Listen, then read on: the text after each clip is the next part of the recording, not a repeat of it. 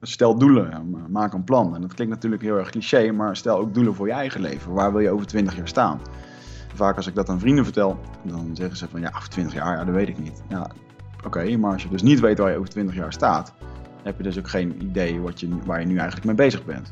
Welkom bij aflevering nummer 29 van Ondernemerspassie. Mijn naam is Alex Leopo en zoals iedere week praat ik weer met een hele inspirerende ondernemer. We gaan van start. Vandaag zit ik met Wigert Meerman. Hij is de host van de podcast Eindbazen, waar ik uh, heel blij mee ben dat er weer een Nederlandse podcast de lucht in is. En hij is multi-ondernemer. Hij is eigenaar van onder andere Easier, dat is een uh, start-up. Over social media, daar gaat hij straks meer over vertellen. En Notrofit. En daarnaast is hij ook nog eens een keer expert in Brazilian Jiu-Jitsu. Ook een van, mijn, uh, een van de dingen waar ik ook graag naar kijk. Wigert, welkom in de uitzending. Dankjewel jongen. Ja, het is een keer, uh, keer wat anders om in deze stoel te zitten. en niet ja. aan de andere kant. Ja, want je hebt, uh, je, hebt een eigen, je hebt een eigen podcast. Zou je daar wat meer over kunnen vertellen? Even, misschien even heel kort voor de luisteraars die het nog niet kennen. Want ik vind dat iedereen daarna moet gaan luisteren. Oké, okay, nou dat is een mooie plug. Nee, wij hebben, ik heb een, uh, een podcast samen met mijn uh, partner in crime, compagnon van Nutrofit ook, Michel Vos. En wij luisterden eigenlijk altijd, net als jij, naar podcasts in Amerika. En dat doe ik nu een jaar of vier, denk ik. En eentje daarvan was de Joe Rogan Experience. En wat ik daar gewoon leuk vond, was dat er gewoon een paar stoere gasten uh, eigenlijk over van alles en nog wat zaten te kletsen. Van uh, neurowetenschappers die langskwamen, tot en met bekende sterren, tot en met UFC-vechters. Noem het maar op. En eigenlijk werd alles daar besproken. En ja, gewoon in drie uur tijd. Ook echt een super lange podcast trouwens, iedere keer. Volgens mij neemt hij nog drie, per, drie keer per week eentje op. Um, maar drie uur lang informatie over één onderwerp. En ja, daar, daar leer je gewoon onwijs veel van. Dus toen hadden wij altijd al zoiets van, um, ja, dat is tof. Dat willen we in Nederland ook doen. En zo is eigenlijk het eindbazen-idee geboren. En ja, eigenlijk wel met een verrassend succes. Want natuurlijk is het zo, iedereen die wij uitnodigen, die noemen wij bijvoorbeeld al een eindbaas. Dus die steken we een mooie veer in zijn, in zijn reet. En, uh, nou, waar, waarom noem je ze eindbazen? Nou, eindbazen is voor ons iemand die... Uh, natuurlijk de eindbaas hè, in een computerspelletje is het uh, zeg maar de, de, de, de final boss van een, van een level om verder te komen. Iemand die, die sterker en beter is dan de rest. En wij maken altijd een beetje de knipoog naar. Ja, hier in Nederland, als iemand een eindbaas is, dan is die een topper of een unieke... of een uniek karakter in zijn, zijn werkgebied.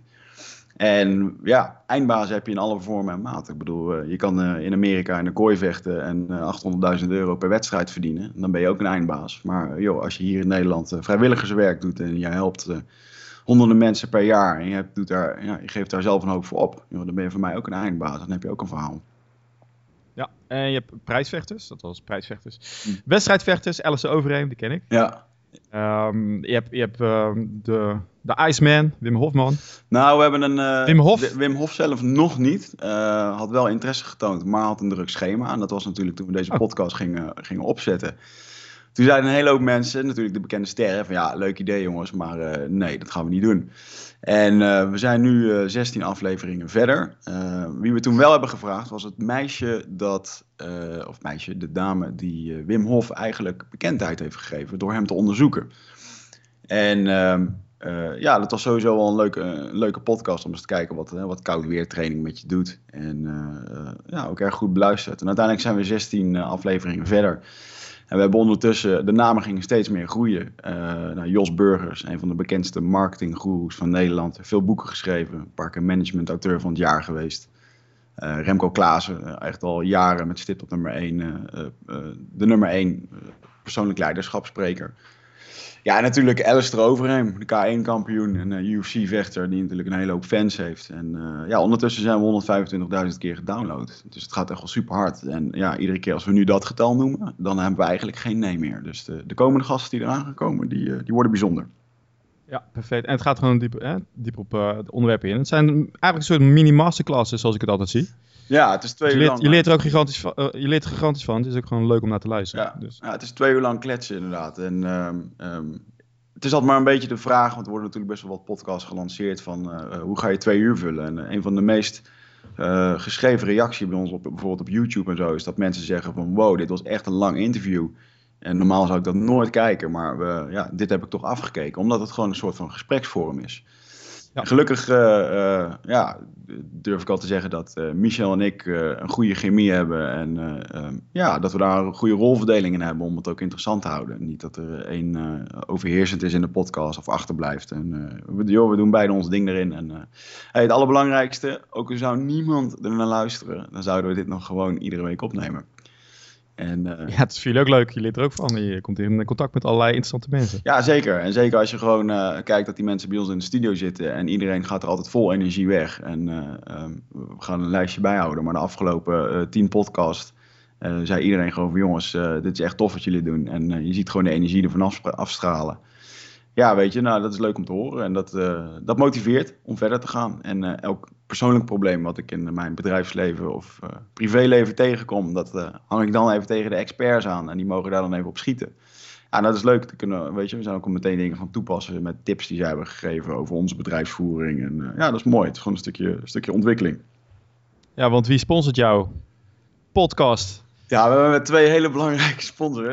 Dat zijn namelijk mijn eigen bedrijven. En uh, uh, ja, wat doe ik? Ik heb uh, twee bedrijven. Een van is Easier. En Easier is eigenlijk mijn, uh, mijn hoofdbezigheid. En wij zijn een social media softwarebedrijf. En wij zijn eigenlijk drie jaar geleden begonnen met totaal wat anders. Maar ik zal even, daar komen we straks nog wel even op. Vandaag de dag hebben wij software waarbij je social media over jouw merk eh, kan opvangen in een systeem. Dus verschillende hashtags, verschillende uh, social media profielen. En uh, die kun je vervolgens doorplaatsen op televisieschermen of bijvoorbeeld op jouw website op een hele toffe manier. Oftewel om jouw social media, om te, te laten zien aan, aan, jouw publiek wat er over jou wordt gezegd. want een van de belangrijkste dingen die je in social media kan gebruiken is natuurlijk het zogenaamde user-generated content. Oftewel als iemand blij is met zijn schoenen en hij post er iets mee op Instagram, ja, dan moet jij dat eigenlijk gewoon laten zien bij jou op de website. Eh, en dat geeft een stukje vertrouwen aan de consument. En, eh, ja, denk bijvoorbeeld ook aan evenementen. Als je bijvoorbeeld op een Lowlands staat, eh, een groot scherm, en we staan daar, we maken een selfie en hashtag Lowlands. En je post dat en vijf seconden later sta je op een groot scherm. Ja, dat is leuk voor de interactie. En ja, dat moet dus een beetje een boost geven aan, aan je merk. Um, daarnaast geven we ook nog wel wat consultancy. Dat doen we ook een beetje om gevoel met de markt uh, te houden. Dus wij, um, mede door de investeerder, zijn achtergrond die ik heb, die, uh, of de achtergrond van mijn investeerder, die zit heel erg in de retail en in de fashion. Ja, daar hebben we afgelopen jaren wel, wel stappen in kunnen maken. Dus we hebben nu ongeveer 50 klanten die wij maandelijks ondersteunen. En dan denk aan de, de Only for Men's, de Noppies, Frontrunner. Dus we zijn absoluut de marktleider in dat segment. Eh, in de Benelux met zoveel fashion en retail klanten. Ehm, en houden gewoon heel veel gevoel met de markt. En uh, deze software is dus ook voortgekomen uit een, uit een consultancyopdracht, waar in één keer bleek dat hier vraag naar was. Dus dat is een mooie, ja, mooie rit geweest, maar we zijn er nog, uh, nog lang niet. en, uh, ja, je bent goed op weg en je gaat ook internationaal. Ja, ja zeker. Dat is wel dus, het, investeerders. Ja, ja, nou die investeerder was er van het begin af aan al. ja. Dus dat was sowieso, ja, het zijn allemaal mooie nieuwe impulsen. Zeker met joh, er is zoveel, zoveel te leren. En het, vorig jaar zijn we begonnen met outsourcen. Dan heb ik in één keer een, een, team in het buitenland. Ja, dat is ook heel bijzonder om met dat soort mensen te communiceren en te werken. En uh, ja, uh, allemaal vraagstukken. Hoe, hoe word je daar een keer boos op? Of hoe, hoe, ga je daarmee om als ze een deadline niet halen? Um, of dat ik het drie dagen lang niet kon bereiken en dat het bleek dat er een of andere nationale feestweek was. En dat ik, ik heb wel over mijn toeren ging dat er geen, geen, uh, geen mensen bereikbaar was daar. Uh, ja, dat is allemaal... Ja, zijn, we, zijn we boos op jou? Ja, precies. En, uh, maar dat is leuk, zo, zo leer je. En eigenlijk tegelijkertijd toen ik begon met ondernemen, dat was drie jaar geleden, toen begon ik ook met, met Nutrofit. En dat hebben we helemaal volgens een, ja, een, eigenlijk een voorbeeld van jou, Tim Ferriss, de 4-Hour Workweek opgezet. Um, Even voor de mensen die luisteren, lees dat boek. Ja. Nou, Komt iedere keer weer terug in deze podcast. Ja. Ga verder. Ja, het is een, um, Michel en ik uh, hadden altijd, wij kennen elkaar uit de vechtsport. En uh, in de vechtsport was het al uh, ja, lastig om goede afspraken te maken. Met, want hij heeft vaak te maken met, met trainers en dingen. Ik organiseerde evenementen. En Michel was altijd een jongen die deed heel veel marketing voor mij. Die ontwierp posters. En die kon ik altijd wel vragen om een website te maken. En dat was tien jaar geleden was dat nog echt een heel ding om dat te doen. En um, ja, we hadden altijd zoiets van, joh, wij kunnen wel op elkaar rekenen. Dus ooit gaan we nog een keer wat samen doen. Nou, dat is er nooit echt veel uh, echt, echt van gekomen, maar wel wat, wat ideeën gehad. En op een gegeven moment ja, werd dus de Joe Rogan Experience gesponsord door het merk Onnit. En dat is een supplementenmerk wat helemaal biologisch is. En natuurlijk wel heel erg gericht op sporters en een beetje hoger segment. Nou, het sprak mij ontzettend aan. Ehm, en op een gegeven moment heb ik uh, Michel gebeld van, joh, wat zou je ervan vinden om, ja, om dat naar Nederland te halen? En ja, zo is dat balletje eigenlijk gaan rollen. Maar we hadden alle twee een fulltime baan. dus toen hebben we gezegd van, nou weet je, voor hour workweek met vier uur per week, moet dit wel gaan lukken. En ehm, ja, dat is uiteindelijk ook gelukt. Alleen die vier uur per week, die, ja, die is lastig te handhaven als je niet in Thailand woont in een hutje op het strand voor 200 euro per maand. Uh, want het is op een gegeven moment wel, uh, het ging gewoon groeien. En uh, we hebben de, de, de, distributie van het merk onder gekregen. Dus dat betekent dat er automatisch heel veel mensen bij jou terechtkomen. Ehm, dus ja, weet je, er komt best wel wat verkeer binnen. En joh, het gaat echt hard. We hebben behoorlijk geplust. En ja, het is eigenlijk redelijk vanzelf gegaan. Nou, niks gaat natuurlijk vanzelf, je moet er hard aan werken. Maar het is vooralsnog vrij makkelijk gegaan en we zijn er gewoon op het juiste moment bij geweest. Hoe gaat het dan? Je hebt een webwinkel, Notrofit.nl. En ik zie daar heel veel producten. Het is voor je geest, je lichaam. Um, maar hoe kom je dan aan die, die, weinig aantal uren? Als ik hierop uh, klik en ik bestel iets, ja. wat gebeurt er dan? Hoe hebben jullie dat ingericht? Nou, een, een, jaar geleden, dat was dus het mooie. Dat op een gegeven moment, ik heb vroeger op het CIOS gezeten. Uh, sport- en gezondheidsmanagement deed ik daar. En uh, Fitness en health management moet ik trouwens zeggen. Maakt het mooier dan dat het is.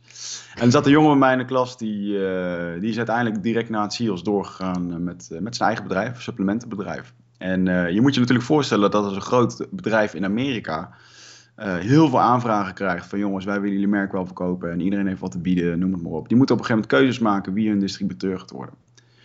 Dus ik had het al een beetje ingecalculeerd toen ik hun ging contacten van joh, wat zijn dan de eerste vraag die ze, die ze gaan stellen? Is natuurlijk van, oké, wat is je netwerk, wat is je achtergrond, noem het maar op. Dus ik heb toen eventjes uh, de samenwerking aangesloten met, uh, met hem. En uh, ja, gewoon even gevraagd van, luister, jullie hebben tien jaar ervaring in deze branche. mag ik jullie ervaring gebruiken om, ehm, ja, hè, we gaan gewoon een nieuwe venture opzetten. En die heet Nutrofit en die is voor sporters gericht. Ze hebben zelf een, een, een bedrijf dat is gespecialiseerd in een wat oudere doelgroep.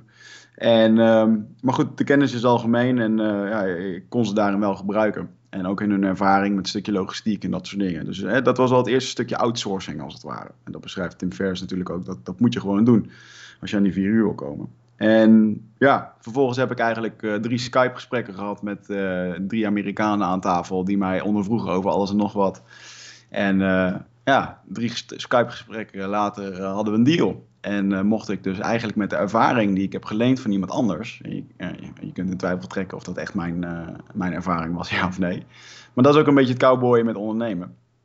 En uh, ja, uiteindelijk heb ik daar die, hebben we die deal gekregen. En dat is eigenlijk altijd hartstikke goed gegaan. En de kennis die we dus inderdaad bij die andere partij vandaan hebben gehaald, die is inderdaad heel waardevol geweest. Maar moest je dat, heb je dat uit je hoofd geleerd? die kennis? Nee, maar... Waar, waar, zat hem dat in? Wat, wat, maakt het nou, even de Tim Ferriss vraag, wat maakt er nou het verschil? Ja, het grote verschil dat je die kennis ergens van haalt, er zijn zo ontzettend veel regeltjes over wetgeving, importeren, uh, wat mag je wel op etiketten zetten, wat mag je niet op etiketten zetten. En moet je voorstellen dat als er bepaalde uh, ingrediënten in producten zitten en je importeert die en die staan niet op de lijst om geïmporteerd te mogen worden in de EU, ja, dan kun je gewoon boetes krijgen van 3 tot 60.000 euro. Um, en dat is best wel veel als je een eenmanszaak bent in sommige gevallen. Ja. Dan, uh, dan ga je over de kop, ben je persoonlijk failliet. Daar moet je echt mee oppassen. Dus dat zijn allemaal dingen, ja, daar moet je, uh, moet je goed rekening mee houden. En uh, overigens zijn we geen eenmanszaak, maar dat even terzijde voor degene die hier naar luistert. Um, ik vind het een, um, een van de meest waardevolle dingen die, die Tim Ferriss daarin meegaf, was natuurlijk het stukje automatisering. En nou, met de webshop is dat natuurlijk al een stuk makkelijker. Nou, even, ik, ik bedoelde meer, je zit in dat gesprek. Mm -hmm. Jij hebt er geen ervaring mee. Je leent de kennis van iemand anders. Maar jij bent degene die ondervraagd wordt op dat moment.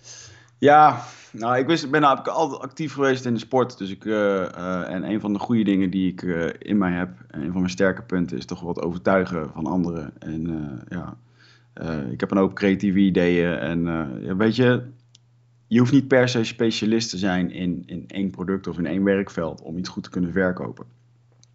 Ah. Dus het was meer dat wij gewoon, uh, we wisten, ik wist gewoon alle informatie over alle know-how van die gezondheidsmarkt. Alle valkuilen die ze hadden. Valkuilen waar ze zelf nog nooit over, nog nooit over hadden gehoord.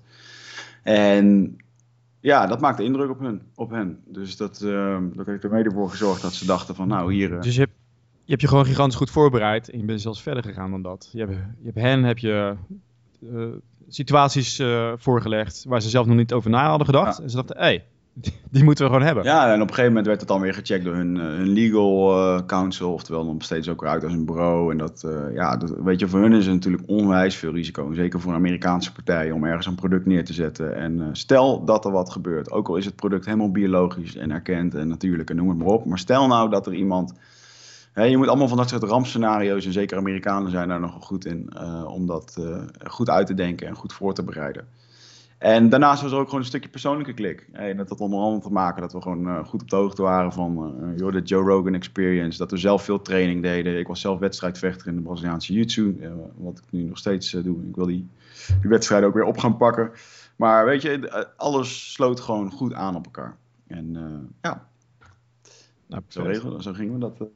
En, zijn we... je, praat, je praat zo makkelijk over, maar daar nou ja, zijn we, extra vragen. Nu zijn we twee jaar verder en dan merk je wel... Keihard voorbereiden. Nu merk je wel dat, uh, kijk, vorig jaar was het natuurlijk uh, leuk. Dan is het uh, 10 minuten klantenservice per dag. En dat gaat stiekem groeien. En vandaag de dag is dat bijna een uur. Um, en dan kom je al niet meer aan je vier uur per week. Nee. Um, dus nu zijn we de volgende stap aan het maken door naar een fulfillment centrum te gaan. waar je de slag te verbeteren, waar je tot 9 uur kan bestellen. Um, we hebben eigenlijk op aanraden van, uh, van Jos Burgers hebben we geprobeerd om, uh, toen hij bij ons in de podcast was, hebben we gezegd van oké, hoe kunnen wij uh, nou, accelereren in, in service bieden?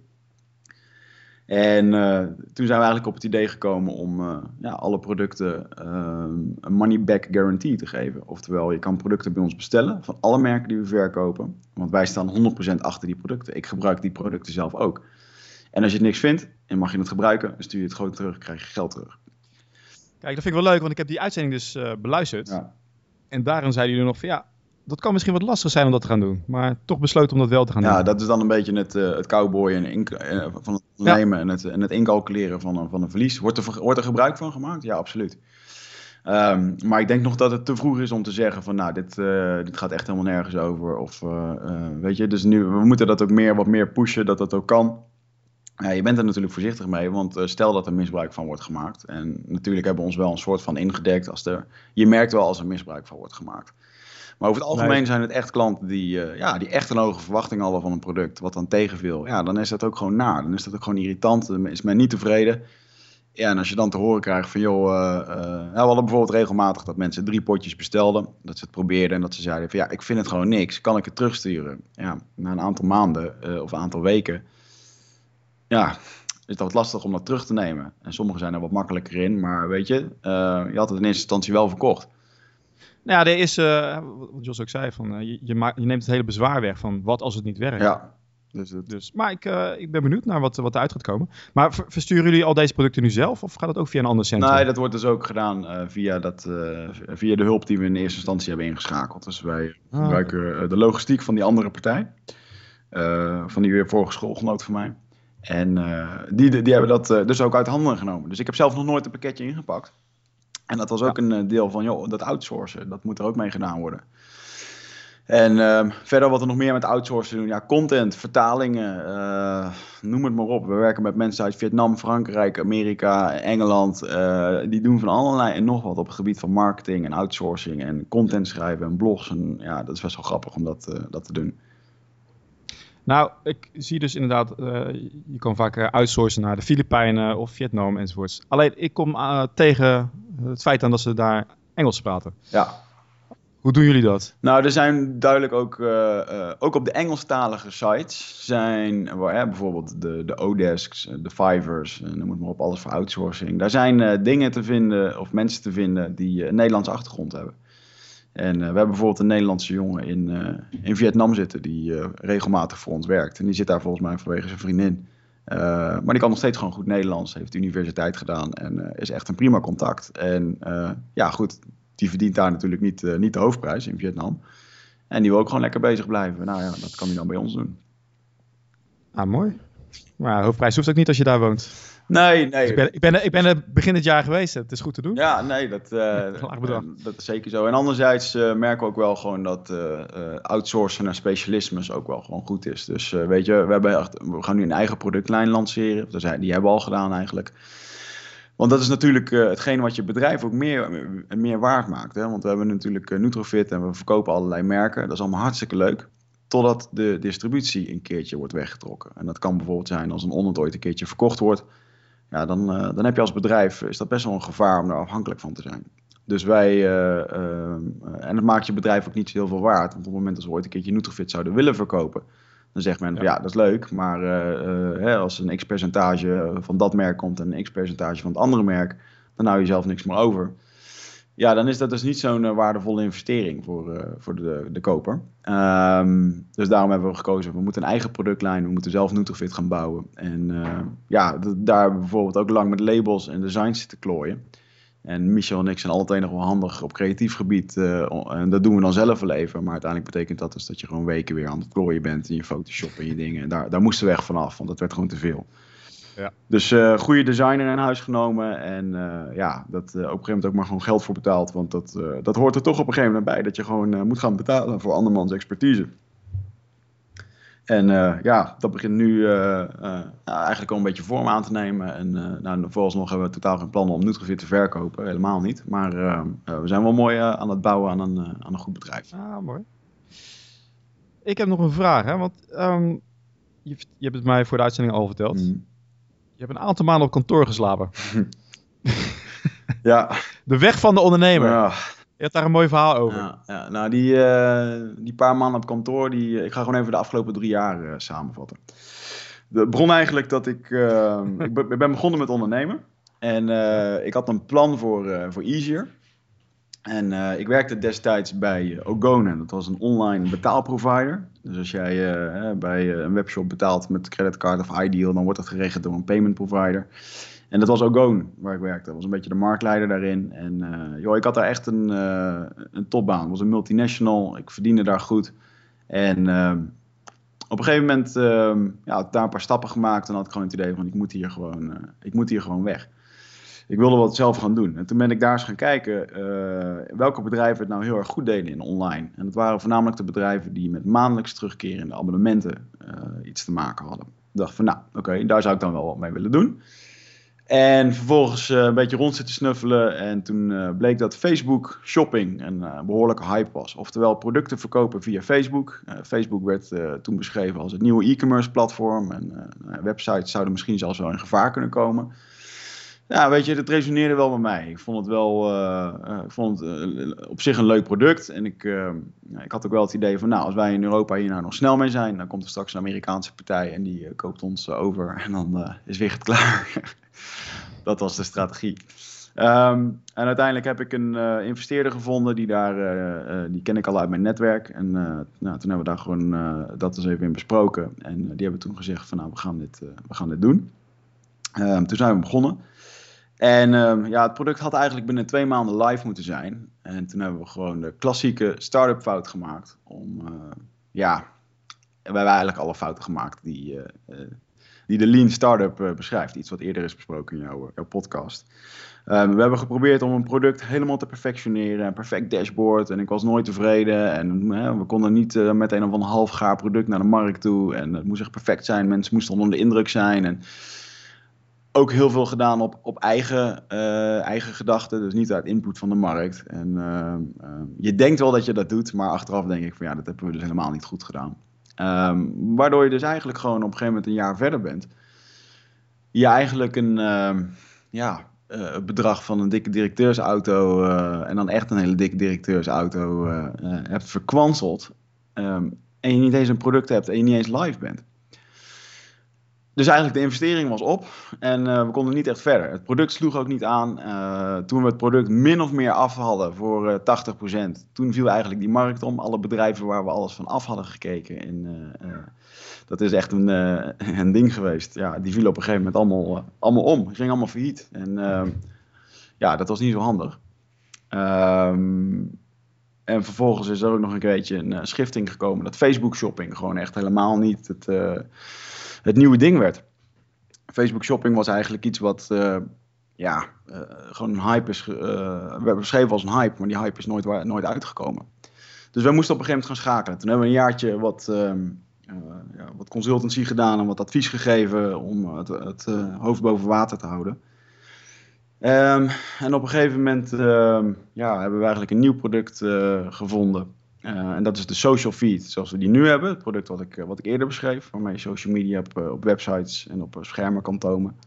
Dus je was gewoon met een ander product eerst? Ja, dat was echt een compleet ander product. Maar dat heeft gewoon niet aangeslagen. We hebben er gewoon niet... Uh, ja, weet je, het is heel erg stom. Dat product was 34,95 per maand. Die wil natuurlijk op de massa gaan. En als ik zat bij bedrijven die echt 60.000 euro voor een website betaalden... dan zat ik daar drie keer te leuren aan tafel om 34,95... om dat een keer doorheen te krijgen. En dan zeiden ze nog van... nou ja, als het straks allemaal live is, dan laat het maar zien... Um, en dan kijken we wel. En dat, ik weet nog dat, dat, dat, ik toen helemaal dacht van nou, die praat ik straks al om. Dit komt al goed. Ze hebben interesse. En ja, misschien is dat ook een beetje de blindheid of het enthousiasme geweest. Maar goed, dat, uh, dat liep dus niet. En op een gegeven moment ging het ook al wat... Uh, ja, het geld was ook gewoon heel erg op. Nou, dat was ook het moment dat... Uh, je geeft ook niet zomaar afstand van zo'n product, hè. Want je hebt er natuurlijk lang aan gewerkt. En op een gegeven moment... Ja, is het ook gewoon heel erg irritant om daartegen te zeggen van... Dit heeft gewoon niet gewerkt. Um, dus voordat je zover bent, ja, dan ben je gewoon twee jaar verder. En, en precies ook in het tweede jaar, ongeveer een jaar geleden, toen ging mijn relatie stuk.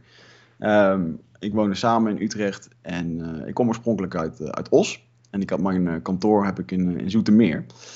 en Os ligt in Brabant, voor degenen die dat niet weten. Um, ja, dus op een gegeven moment kom je voor de keus. je werkt in Zoetermeer. je mag je huis uit, uit, uit Utrecht. En, uh, jij, moest, jij moest eruit? Ja, nou, dat was dus bijvoorbeeld zo'n ding. Ik bedoel, uh, uh, dat huis dat hebben we destijds gehuurd op mijn salaris toen ik bij Ogone werkte. En um, um, weet je, dat was een huis met drie verdiepingen en een, een tuin eromheen. Een heerlijk huis, een vrijstaand huis, waar we echt van genoten hebben. En op een gegeven moment ben ik gaan ondernemen. Mijn ex-vriendin die was ook een onderneemster, die was wat eerder begonnen dan ik. En ehm, ja, eigenlijk op het moment dat zij net over die ja, over dat dal heen was van nou, kiele kiele, ging dat eigenlijk wel goed bij haar. En uh, toen ging de relatie uit. Toen ging het bij mij juist op dat moment heel erg slecht. Dus toen was gewoon een keuze. Je had gewoon doen met het huis. Ja, ik had er graag willen blijven wonen, alleen ik kon het niet betalen. Dus ik ben het huis uitgegaan en toen was de optie van ja, ga je terug naar Os of ga je naar Zoetermeer heen en weer rijden. Dat is vier uur per dag rijden met alle files en dingen. dat is niet te doen natuurlijk als je een, een bedrijf goed wil runnen. Dus toen heb ik eventjes de, uh, ja, de beslissing gemaakt van, joh, um, misschien komt het nog goed, uh, weet je. Ik ga de komende tijd gewoon eens eventjes op, uh, op kantoor slapen. En dat had ik in overleg met die investeerder gedaan. en dan moet je het voorstellen, dat is gewoon een kantoor waar 35 man werkt. Er zitten ook nog andere bedrijven in. En er zat wel een douche in, en een badkamer en een keuken. Um, maar ja, je zit wel op kantoor. En het is natuurlijk ook een stukje schaamte. Het is natuurlijk irritant. Uh, je zit in een uh, situatie, het is net uit. Je wil niet dat iedereen de hele dag in je kop loopt te zeuren. Dus ik had er ook hoe gewoon... Is het, hoe is het nou met je? Ja, en ik had dus ook gewoon uh, gezegd van... joh, um, ja, weet je, we houden dit gewoon binnen de perken. En ik geloof dat vier of vijf mensen het, het wisten. En... Um, ja, er is daar één uh, uh, aparte wc uh, gemaakt voor een jongen die in een rolstoel zit, die daar werkt. En er zit een soort tussenhokje. En dat is een heel klein hokje van, ja, ik denk twee bij anderhalve meter. Waar, ehm, ja, waar hij dan doorheen ging om zo die wc in te kunnen. En dat hokje, daar had ik op een gegeven moment gewoon de, um, de, de lichtsensoren, die had ik afgeplakt met duct tape. Zodat er dan geen alarm afging of geen lampen en dat soort dingen. Anders was dat niet te doen. En daar kwam dus ook verder eigenlijk niemand behalve hij. Uh, dus daar heeft echt uh, tien maanden lang, uh, want die drie maanden werden dus tien maanden, ehm, hebben mijn spullen daar gestaan. Dus ik heb daar tien maanden op een opblaasmatje van drie centimeter geslapen. En ehm, ja, na die eerste drie maanden was dat natuurlijk allemaal leuk en aardig. En op een gegeven moment moest ik toch zelf wat gaan doen. Maar toen kwamen we er dus achter van, joh, het product ehm, wat we hebben gemaakt gaat hem niet worden. En er kwam geen geld binnen. Ja, hoe moet ik dan in hemelsnaam een huis gaan zoeken? Dus dat was echt een hele ja, uh, donkere tijd voor mij om daar uh, de volgende stap mee te maken. Dus op een gegeven moment toen heb ik dat nieuwe bedrijfsidee, dat kwam voort uit een consultancy-opdracht van een, van een winkelier, een retailer. Die had mij de opdracht gegeven van, joh, hoe kunnen wij nou de connectie leggen tussen social media en de winkelvloer? En toen had ik bedacht van, joh, dat zou je via zo'n scherm kunnen doen. Als iemand dan wat tweet of Instagram, dan komt dat er meteen op. Uh, ja, daar is wel gratis software voor, zei ik toen tegen hem in dat advies. En uh, dat bleek achteraf niet zo te zijn. Uh, dus wij waren eigenlijk een beetje verplicht om het zelf te gaan maken. ja, met succes. En dat is wel echt hartstikke tof dat in één keer dat plan, um, ja, gewoon in één keer zo erg aansloeg. En als ik er nu op terugkrijg van waarom slaat dan dit product wel aan? Ehm, ik heb het toen eigenlijk op 1 a 4'tje heb ik het, heb ik het ingevuld op een zogenaamd business canvas, waarin je aangeeft wat zijn uh, je resources, waar ben je afhankelijk van, wie zijn je partners en dat soort dingen. En dat, joh, dat, dat sloot gewoon zo perfect aan. Plus dat ehm, de gebruiker, als ik dit verhaal vertel, dat iedereen zegt en iedereen die het ziet, die zegt van, nou, wow, dit is simpel. Ja, is wel leuk. Of het is niet leuk. Hè? Dus die sales pitch is ook veel korter. Men weet meteen of dat het leuk is, ja of nee. Het is simpel, men heeft er gevoel bij. En is niet zo'n technisch verhaal over Facebook shops en koppelingen en producten. En uh, dat was allemaal veel te veel voor die mensen. Die hadden er allemaal geen zin in. Dus dat is wel heel erg uh, grappig dat dat toen in één keer begon te lopen. Alleen ja, er kwam nog steeds geen geld binnen. En ik had absoluut geen. Er kwamen weinig inkomsten binnen. En toen heb ik dus nog een, nog een keer een investering binnengehaald bij dezelfde investeerder. Voor letterlijk, nou moet ik even rekenen. Uh, ik denk dat het, eh, ja, wat was het? ik denk dat het 1 twintigste was van het bedrag wat we eerder hebben geïnvesteerd. van 1 twintigste kreeg ik een, een, nieuw ding en daarmee zijn we gaan outsourcen en hebben we een minimum viable product gemaakt. En uh, dat is natuurlijk een bekende term, hè, dat je um, een product maakt wat gewoon echt super minimaal is, maar gewoon de basisfunctie heeft van wat het zou moeten zijn. En uh, daarmee ga je de markt op en ga je kijken of dat het werkt. En, uh, en dat was dus niet wat we in de eerste instantie hebben gedaan. Heb je dat ook uh? Dus of verkocht aan mensen voordat het af ja, was? Ja, ja, zeker. Gewoon het idee verkocht. En het feit dat dat al lukte en dat dat steeds vaker lukte, dat was echt een onwijze motivatie. En, ja, ik merkte op een gegeven moment dat dat heel erg goed ging. Um, we kwamen in één keer weer veel aan tafel bij mensen, bij bedrijven. En uh, ja, iedereen had gewoon een goede klik mee. En nu nog, iedereen die het product ziet, die zegt van... oké, okay, het hoeft misschien niet van mij te zijn, maar het is zo'n kikkerproduct. Ja, ik snap wel dat het werkt, weet je wel. Um, plus ja, wat ik al zei, die sales pitch is veel korter. Men weet meteen of dat, dat dit iets is voor ze. En uh, ja of nee, en dan kun je verder naar de volgende of je kunt de samenwerking aan. Um, dus dat zijn we verder gaan uitbouwen. Maar ja, op een gegeven moment um, zat ik natuurlijk al drie maanden op kantoor. Toen dacht ik van, nou weet je, we zijn nu in deze fase, we zijn weer opnieuw aan het starten. En uh, weet je, ja, ik heb geen geld om een huis te huren. Dus we gaan nog wat langer hier op kantoor blijven. En uh, vervolgens zat ik daar zes maanden of zo. En uh, nou, het liep allemaal wel weer een beetje. En er kwam een beetje vaart in. Toen dacht ik van, nou, nu ga ik voor een huis zoeken. En toen kwam ik natuurlijk op het punt van, ja, als je een huis wil huren, dan moet je, zeker in Amsterdam of in de Randstad of wat dan ook, dan moet je een x aantal keer uh, de, de bruto huur moet je kunnen uh, verdienen op papier.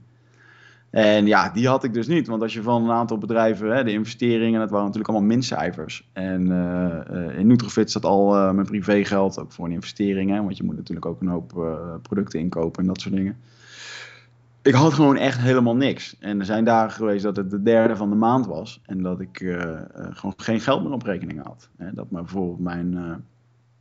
Uh, wat, een, van, een, een van de diepte, dieptepunten is wel dat mijn aansprakelijkheidsverzekering van 6 euro per maand niet afgeschreven kon worden. En deze vervolgens is gestopt door onze vrienden van de ING. En dat ik die niet meer opnieuw aan kon sluiten. bij woonverzekeringen kan je dat wel doen schijnbaar. Maar aansprakelijkheid is toch iets anders. Dus ik was gewoon ook niet meer verzekerd. Weet je, ik, had, ik had het ook gewoon niet. En ik ben dan weer te koppig om om hulp te vragen. En achteraf had ik dat ook veel meer moeten doen. Maar ja, zo ben je dus een paar maanden verder. Je kan nergens wat huren. Geen enkele woningcorporatie heeft zin in je. Uh, een bank ook niet. En uh, dus ik werd er echt helemaal gestoord van. Dus uiteindelijk heeft dat tien maanden geduurd. Toen waren de eerste investeringen afgelost van, uh, van Nutrofit. Toen kwam er wat meer geld uit, uit Easier. En toen heb ik in één keer een, uh, een prachtig huis hier in uh, Amsterdam aan de gracht kunnen huren. Waar ik uh, nu mooi naar buiten kijk. en, maar dan lijkt het alsof opeens de, de omzet gigantisch steeg. Mm. Waar gewoon de schulden zijn afgelost. Want zo'n huis is niet goedkoop. Nee, nou ja, wat, is, wat zijn de schulden? Kijk, op een gegeven moment als je... de, ik kon mezelf op een gegeven moment gewoon niet eens het volledige salaris betalen uit Easier.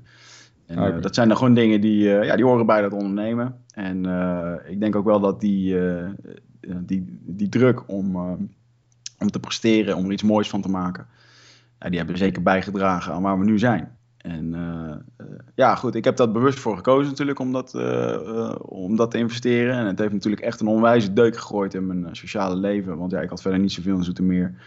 Ehm, en in de weekenden eh, ging ik terug naar Os en uh, ja, was gewoon eigenlijk helemaal gesloopt. Ik heb uh, dag en nacht gewerkt daar. Ik zat daar. Want ik was natuurlijk altijd de eerste. Hè? ik heb zo vaak die opmerking gehad van, joh, wat zit jij hier toch vaak? En ik reed gisteravond om half acht langs het kantoor. En toen zag ik je auto hier nog. Toen dacht ik van, ja, als je om half vijf had langs gereden s'nachts, dan had je hem ook nog gezien. Ja. En, maar en, het heeft wel een zeker een, uh, een, behoorlijke impact gehad ook op mijn gezondheid en dat soort dingen. Want uiteindelijk zat ik in een kantoor waar uh, af en toe drie keer per nacht de alarmen afgingen en de lampen aansprongen en andere bedrijven binnenkwamen en noem het maar op. Dus de, de, ja, de rust was daar absoluut niet. En uh, daar betaal ik nu wel een beetje de prijs voor met een, een beetje fysiek uitgeput. Dus ik ben nu eventjes in een periode dat ik, het, dat ik even aan het herstellen ben van, van dat. maar ik kan wel... Genoeg supplementen? Genoeg supplementen in ieder geval. Maar ik ben wel onwijs ehm, ehm, ik kan wel echt genieten. Ik, heb daar, ik weet nog op het moment dat het, dat het product in één keer werkte. En ik weet nog dat we van uh, in één keer een maand hadden waar we iets van 6000 euro omzet hadden. Dat ik echt s'avonds met de tranen in mijn ogen boven mijn bureau zat. Van fuck, dit werkt. Dit is, uh, we hebben nu iets te pakken wat, uh, ja, wat, wat aanslaat. En toen in één keer geloof je weer in iets. En dat is in één keer zo'n, ja, dat zijn gewoon weer de momenten waarvoor je aan het ondernemen bent. Ja, en Wigert, wat is nu jouw grootste kracht als ondernemer? Um, ik ben creatief en uh, ik kan commercie en creativiteit goed met elkaar mengen. En ik ben ook wel een aanpakker, dus, ik, dus op het moment als, we een, als er een nieuw idee is, dan kan ik dat snel helemaal uitdenken. En dan heb ik daar wel een groot plaatje van. Dus ik heb, ik heb zeker de visie. Af en toe moet ik een beetje bewaken dat die, die visie niet overgaat in dromen. Want ja, uiteindelijk kun je nog zoveel visie hebben, je moet het uiteindelijk gewoon doen. Um, dus ik denk dat visie en creativiteit. En gewoon doorzettingsvermogen. Ja, ook dat. Ja, de doorzettingsvermogen. wat, ik, ja. wat ik zo hoor, ja. Doorzettingsvermogen is altijd wel een dingetje. Maar goed, dat, dat kan ook tegen je werken. En dat is een, uh, uh, dat is een ding dat op het moment als je zo ontzettend vastbijt in iets. Hè, en hoeveel ondernemers zijn er wel niet kapot gegaan aan een, aan een business die bijvoorbeeld helemaal ja, fout ging.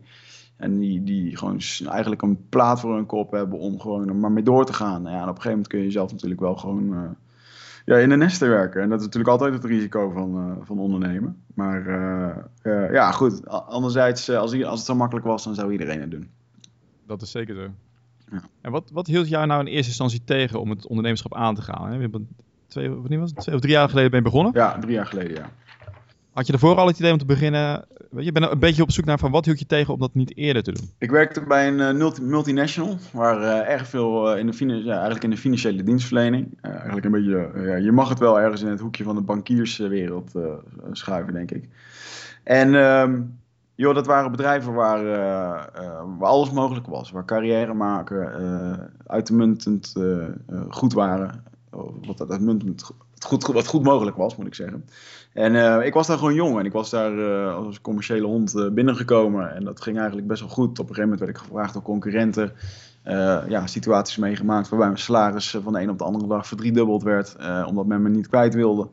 Um, ja, dat ging gewoon heel erg goed. En um, het is dus een beetje een safe haven. Hè? Dus dat je dat mooie huis hebt, je hebt een, een mooie auto.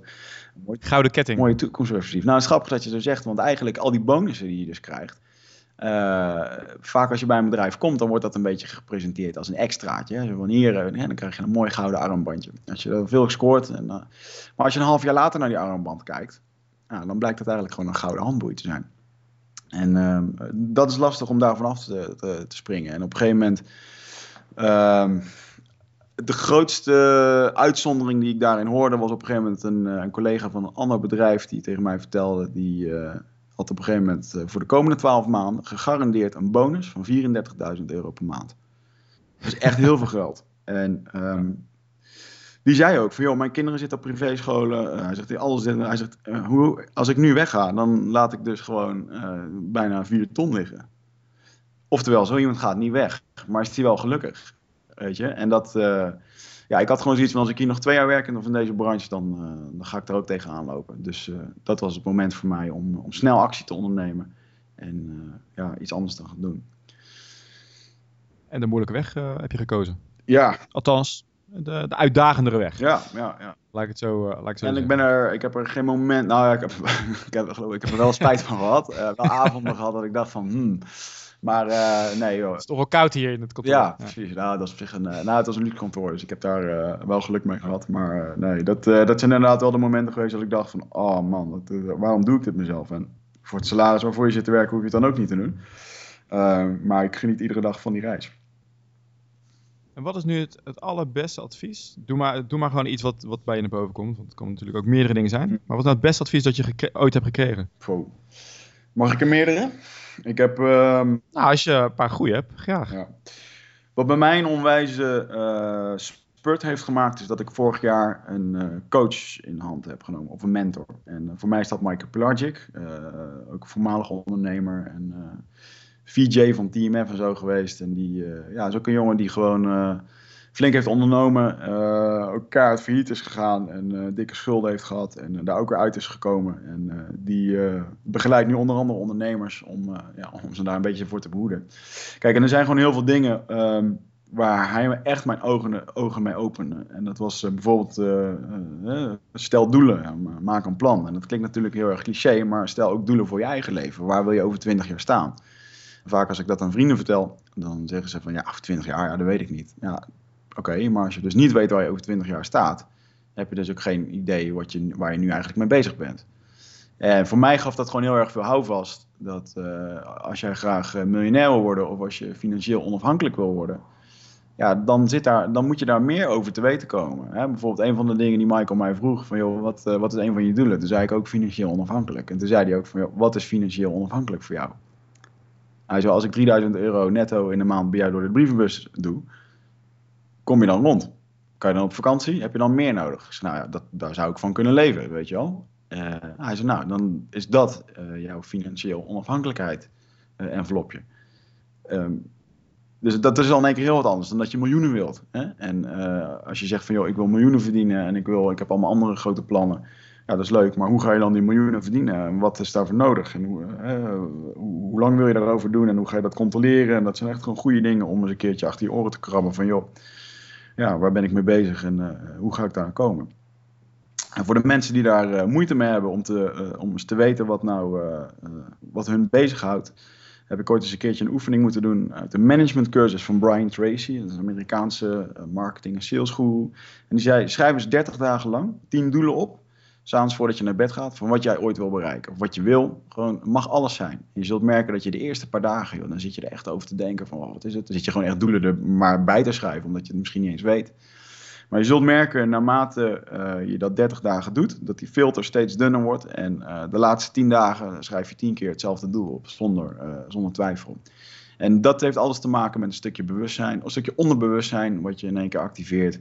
Wat, wat jou heel erg doelgericht en heel veel focus geeft. En uh, ja, die focus is wel ontzettend belangrijk natuurlijk. Maar er komt er eigenlijk op neer dat je op het eind beseft, eigenlijk is maar één ding wat ik echt wil.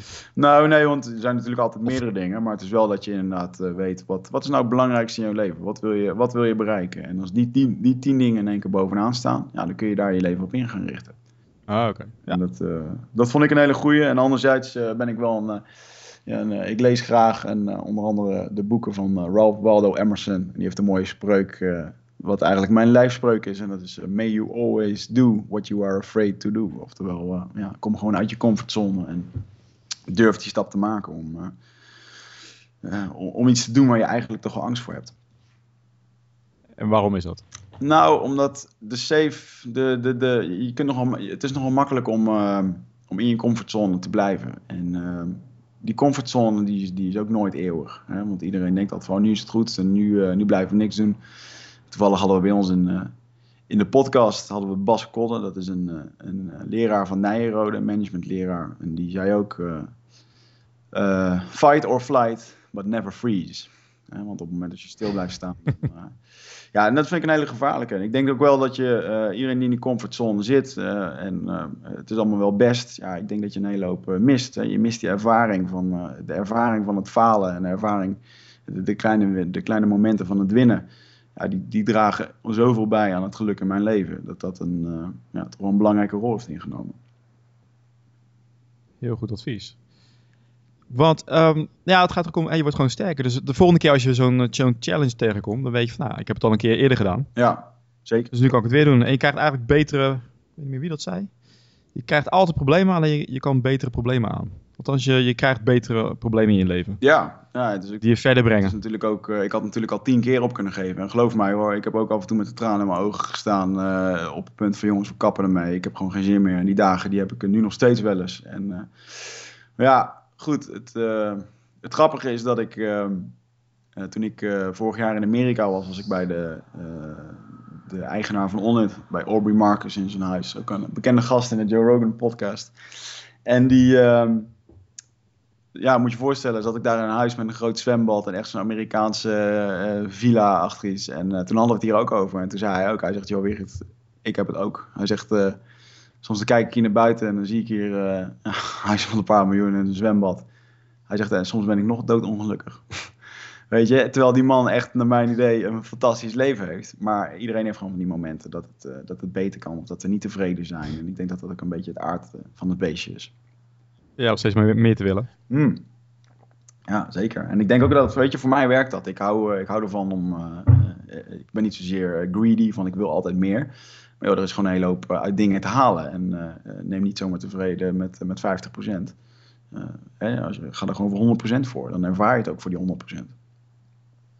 Ik heb nog een, uh, nou, nog een korte vraag trouwens over. Uh, nou, misschien niet een korte vraag. Maar stel je moest overnieuw beginnen. Dat is misschien voor het ondernemerschap gedeelte. Mm -hmm. Van wat had je dan anders aangepakt? En ik, ik hoor al een beetje dat, uh, dat running lean verhaal. Ja. En dat canvas. Maar zou je dat nog kort kunnen vertellen van wat had je nou echt anders gedaan voordat je erin dook? Dan was ik echt met, een, uh, met, de, ja, met die minimum viable product ge, gestart. Dat hebben we ook zo met Nutrofit gedaan. Yo, we hadden een website opgericht, die hebben we in een paar dagen opgezet. Uh, gewoon via WooCommerce of zo is een online platformpje wat gratis is. Het stond officieel nog niet eens echt te draaien. En uh, we waren niet eens echt live. We hadden wel producten erin gezet. En op een gegeven moment kregen we bijvoorbeeld een mailtje binnen dat iemand voor 600 euro spullen had gekocht. Dus op een gegeven moment belt Michel mij op. Hij zegt, zie jij die mail? Ik welke mail? Ik dacht dat jij een testbestelling had gemaakt. Hij zegt, nee man, iemand heeft gewoon besteld. op een website die half af was. Het zag er niet uit dat mensen daar überhaupt op hebben gekocht. Uh, en toen hadden we zoiets van, oké, dus schijnbaar wordt erop gezocht en worden we nu al gevonden. En dat was echt een, uh, hetzelfde met Easier, dat op een gegeven moment, ja, eigenlijk een product aan het verkopen waren waar mensen misschien niet op zaten te wachten. Um, en Gary Vaynerchuk, een bekende social media guru uit Amerika, die heeft daar een mooie uits uitspraak over. Dat, probeer niet de, de ongelovigen om te praten, maar probeer gewoon te focussen op de mensen die wel geloven in je product. Um, hè, want dat, dat, heb ik denk ik ook te veel gedaan in het begin. Op een gegeven moment uh, ja, bij iedereen dat product door zijn strot heen duwen. En um, dat werkt gewoon niet. Je moet gewoon uh, klikken daarmee. Um, daarnaast zou ik uh, iedereen willen adviseren om direct in content te investeren. Want content investeren, het kost niks. het is schrijfwerk, het is videomateriaal. Alles over jouw bedrijf, alles over jouw product. Alles waarmee je waarde creëert. En dat is ook een beetje een bekende, uh, wat Jos Burgers bij ons in de, in de podcast vertelde. En de Nederlandse marketinggoeroe. Die zei van, joh, iedereen die naar een bouwmarkt gaat en die boortjes moet hebben, die komt echt niet in die bouwmarkt omdat hij boren wil kopen. Uh, wat is nou voor stom product, een boor? Nee, ze willen uiteindelijk een schilderij ophangen. Dus je kan maar beter zorgen dat je veel schilderijen verkoopt. En hè, dat is hetzelfde met Easier. We hebben nu software, uh, super tof software. En nu moeten we zorgen, en dat werkt wel, daar moeten we niet bang voor zijn. Alleen nu moeten we ervoor zorgen dat we gewoon content gaan creëren. Waardoor mensen snappen dat ze die software moeten gaan gebruiken. Hè? Hoe kan je social media inzetten op evenementen? Hoe kan je social media integreren op je winkelvloer? En dan raak je in één keer uh, de, de, de eindconsument met een hele hoop waarde. Uh, en dan wordt jouw product vanzelf afgenomen. Dus dat zou ik een hele belangrijke vinden om daarin meer in te investeren vanaf het begin. Wat zijn nu uh, de plannen voor de komende tijd voor jou?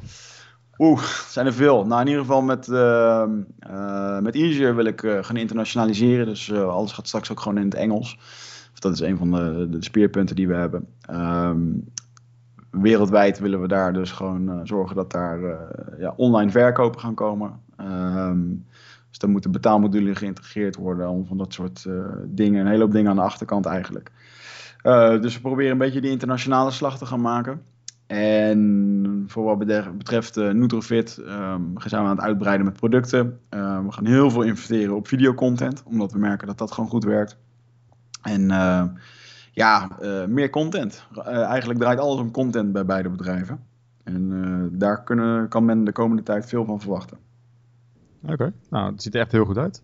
En ik ben ook heel benieuwd naar uh, welke gasten je nog meer krijgt in de podcast Eindbazen. Want ik zag op de teller staan dat je er uh, ongelooflijk veel op een rijtje hebt. Uh, ja, nou, die nog moeten komen. Ja, we hebben best wel wat. Ehm, ja? We hebben er nu 15, maar we hebben echt wel. ja, een van de gasten waar ik wel echt heel trots op ben is Jimmy Nelson. Um, en dat is de meneer die het boek heeft geschreven Before They Pass Away. En dat is een uh, heel dik boek met fantastische foto's over allerlei stammen in, uh, wereldwijd. Die, ik geloof dat hij drie jaar op reis is geweest om allerlei inheemse bewoners uh, te fotograferen voordat ze ja, daadwerkelijk uitsterven. En ja, dat is wel ook iemand die drie jaar lang gewoon op de vlaktes van Siberië bij stammen zat. En in, in Timbuktu, noem het maar op, om daar, ja, die heeft gewoon op bergen gestaan dat ze na 24 uur klooien met foto's en moeilijk, uh, moeilijk lopen doen om de juiste locatie te hebben en het juiste licht. Dat ze vervolgens zijn vingers zo erg bevroren waren dat hij niet eens op de knop kon duwen om een foto te maken. Weet je, dat, zijn, dat vind ik fantastische verhalen. Dat mensen daar zo op in, uh, in mee kunnen gaan. Um, daarnaast hebben we nog uh, wat MMA-vechters, zoals Gilbert Eiffel, wat een oude, oude rot in het vak is. En uh, toevallig hadden we afgelopen weekend een mooie podcast met een uh, professor, evolutionair wetenschapper, uh, Mark de Vught, die van alles vertelt over ons oerbrein. Dus, wie is er de betere, leider? De gorilla die, die dominant is, of de chimpansees die kunnen samenwerken en daadwerkelijk iemand uit de groep kunnen stoten? Ja, dat zijn allemaal fantastische dingen om daar eens wat verder over in te gaan. Is hij al live of moet hij nog komen? Nee, die komt nog. We hebben eerst, uh, eerst komt, komt Bas Kool online. Dat is de leraar van, uh, of een leraar van Nijrode Universiteit. Was ook erg, erg goed. En uh, dan zal... dan zal Mark de Vught online komen. Dus in de komende week. Okay. Ah, ja, super. Ik vind het echt geweldig waar je allemaal mee bezig bent. We hebben niet eens over alles gehad. Je bent zelf ook nog een, ook een vechter. Ja. Brazilian Jiu-Jitsu. Ja, ja, ja. Maar we zitten al ver over de tijd heen. Sorry. Dus voor de mensen die daar meer over willen weten, zou ik zeggen, ga naar eindbazen.nl. Want daar hebben jullie het uitgebreid over. Yes. En uh, ja, ik vond het echt fantastisch om met je te spreken. Ja, dank je. Laten we het over 100 afleveringen nog een keer doen. ja, dat is een goeie. Oké. Okay. Hey, dankjewel. Oké, okay, dankjewel. En tot de volgende.